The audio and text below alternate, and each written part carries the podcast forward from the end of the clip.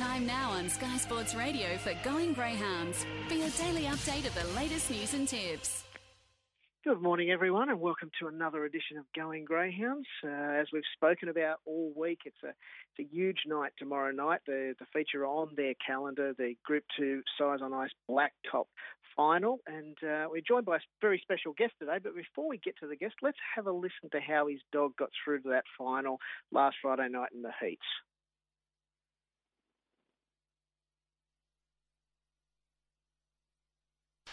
Commencing well from the top of the track was Double 'em Up, and here comes Joe, was burrowing hard the inside and held the lead. Here comes Joe, leads the way by a length and a half now to Double 'em Up out wide off the track, Lily Benner, and then came Fleur Brand. Back in behind those was Waddling Witch, behind those two Lulu 40, and last of all was Fast Not Furious on the side, and the leader, here comes Joe, leads the way by three to Fleur Brand, and then came Double 'em Up as they swing in. Here comes Joe on the arm and carving out some time. Here comes Joe, too good for Lily Benner, then came in behind them, double them up, a break back to the outside two.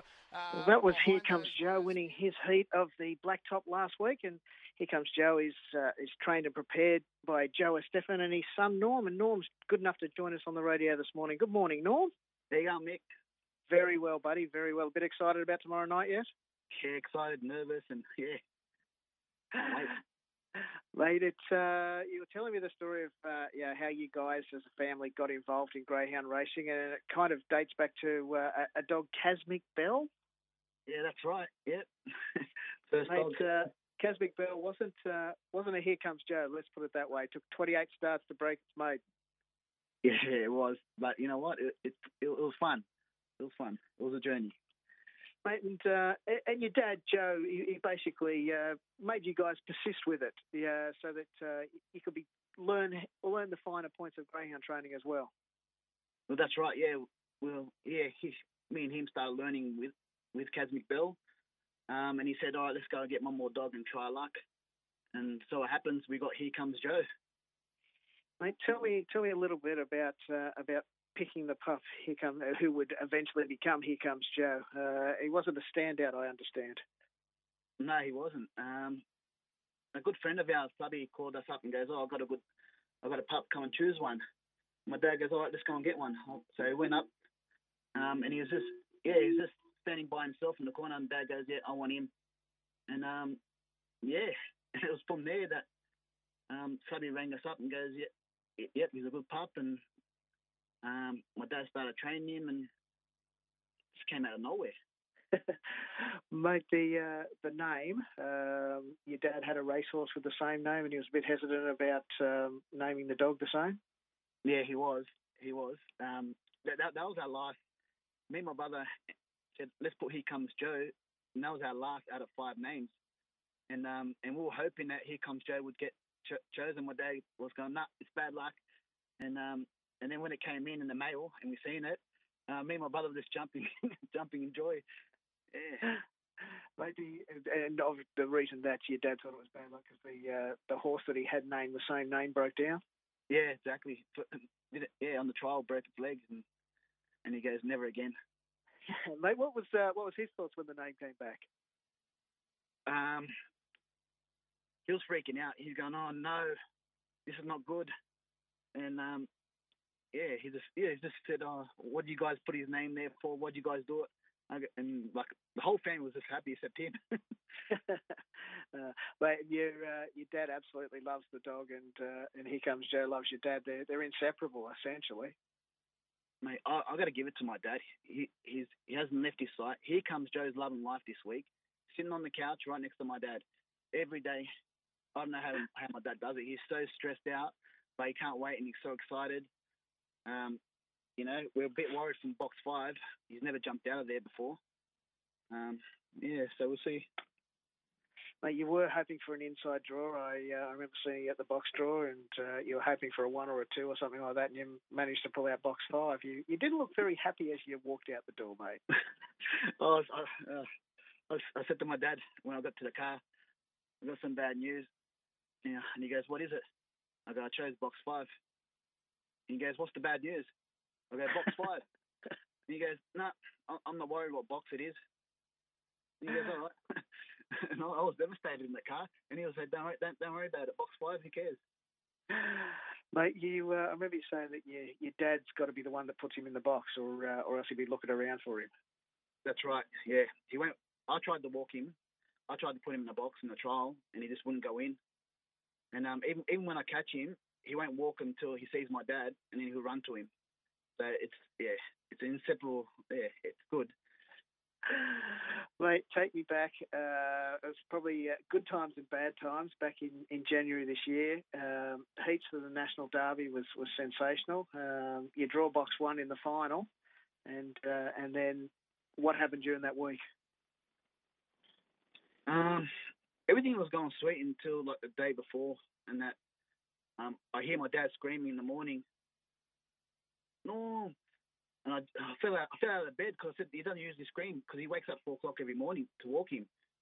And I and he goes quickly, come. I fucking looked out the window. Go, oh no, someone with the dog. And um, yeah, so we took him to the vet, and the vet said, oh, he's got bitten by a spider. And I said, oh, jeez. And um, I've, ne- I've never seen an old man cry like that. He loved the dog. He goes, I don't care about racing. Scratch him now. Um, let's get him right, and let's get his, you know. And um, but yeah, as I said to you, this week he's just be, been on the couch with him every day. Not not letting him out of his sight this week. No. And, and took a bit of time for him to, to get yeah, healthy again, didn't it? It did. It did. But um, don't forget, Mick, we're, we're just new trainers. We're, we're he's teaching us instead of us teaching the dog how to train.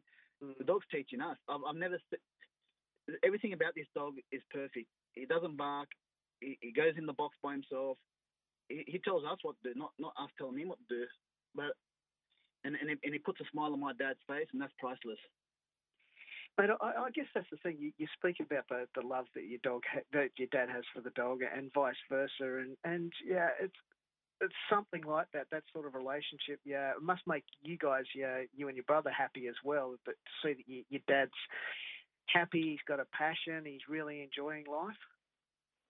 Mate, he's he's it's Mick. It's brought the whole family together. Even my sisters are involved now. My mum loves him. Every morning she goes and pats him. It, you know, greyhound should be in every greyhound should be in every um pers- every family in, in Australia. I'm telling you, it's that good. When we're looking to buy new pups now, me and my brother, even my mum's getting involved now. It's yeah, it's I, I think it's the best sport out. It brings the family together. It, it changes people's lives in a good way. Um, it gets us out of bed every morning. You know, Greyhound New South Wales is, just the best. That's all I say. Mate, I- I'm sure they appreciate that. Just as far we mentioned Casmic Bell, yeah, how did how did you actually get into dogs? You know, what were you, what what was the, the catalyst that, that got you to buy a dog to get involved?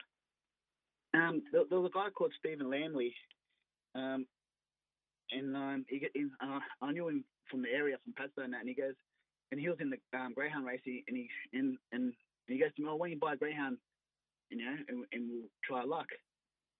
So, you know, I found one on newspaper, and he and, uh, and he goes, all right, let's go and get it. So I went and got it, trained it up. Um, he went and trained it for me, and um, he said it was no good and just left at my house. So I had no choice just to go and get my uh, greyhound license.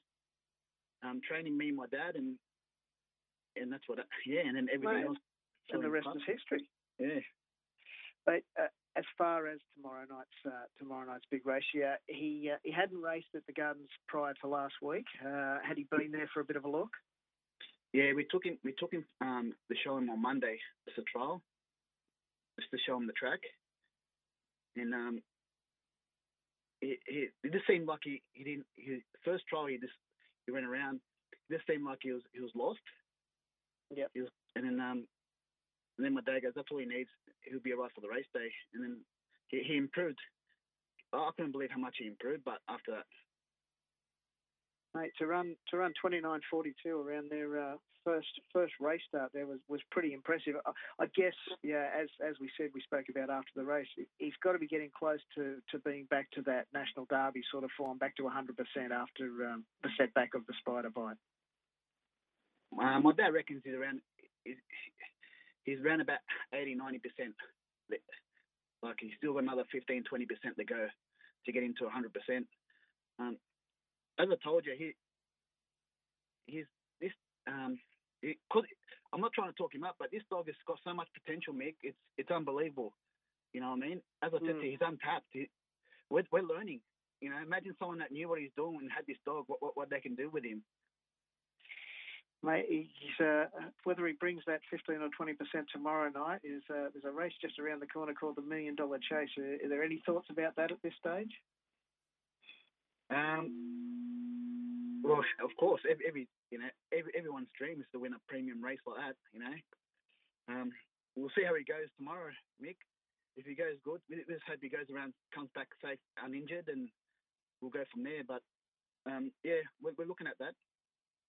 Mate, it's uh, it'd be good. It's what that's what the race is all about. You know, guys like uh, your dad and yourself, and yeah, everyone's got a chance to walk away a millionaire at the end of it. And uh, mate, it'd be some fabulous racing over the next you know month, six six to eight weeks, uh, million dollar chase. But before we get there, mate, first of all, good luck tomorrow night in the Blacktop. I look forward to seeing you up there, and mate, hopefully we can talk after the race as, as a winner. Thanks, Mick, and thanks to everyone who's involved in the greyhounds. Norm Stefan, whose dad Joe is the, the trainer, but Norm obviously helps out in preparing the dog. And, and here comes Joe as a, a real live chance in that final tomorrow night. Fantastic first up performance last week in the heats, running 29 and 42. Just uh, just while we are touching on some other events, uh, I mentioned Million Dollar Chase does kick off next next Tuesday night at Gosford, and nominations for those heats or for that entire meeting close at 9 a.m. tomorrow morning. Uh, we've got the Dapdale heats, which are on next Thursday night as well, and they close at 9 a.m. on Monday morning. So anyone who's interested in attacking either of those events should head to uh, head to get those nominations in nice and early, and hopefully get a start. We'll find out. a Bit later tomorrow, how many heats we have in that first night, but it's uh, it's an exciting time for greyhound racing in New South Wales whilst we uh, whilst we are talking about racing in New South Wales, we've got three meetings on today. We've got Casino, which starts shortly. Our best there is race eight, number two, Phantom Clyde. We've got Gunnedah, uh, race one, number seven, Murphy is the best bet. And as I mentioned, Dapto this evening. Egyptian King in race eight, number six. So there's uh, there's three good things for the day. And, and hopefully there'll be plenty more for punters listening to, to back throughout the day as well, Dave. Mate, I'm looking forward to that million dollar chase starting. We might have to get the caravan out for that as well. Mate, I think you should. You know that uh, I'm sure that the dog people would love to see you come and visit their towns. And uh, yeah, there's uh, there's certainly it's all over the place. We've got 15 regional venues, so there's plenty of opportunity, mate. We'll have to lock that in at some point. Yeah. Yeah, mate, I reckon we uh, fire off some emails in the next couple of days because uh, one thing I've noticed from being here, I know we're here for the Kosciuszko, but from every tab that I've been in, and I've been in a few tabs over the last couple of days, is that a lot of people um, remember me from the catching pen. They uh, also uh, love not only betting on country thoroughbreds, but they love the harness horsing, uh, horses and, and also the greys, mate. So I think it's uh, it's one big family, and I'm happy to get behind any country racing. So that's exciting stuff, mate. Mate, you're you're absolutely right. Yeah, we all know that the catching pen and Feral Frankie was the making of Dave Stanley. So, mate, yeah, my people will talk to your people, and we'll get something sorted.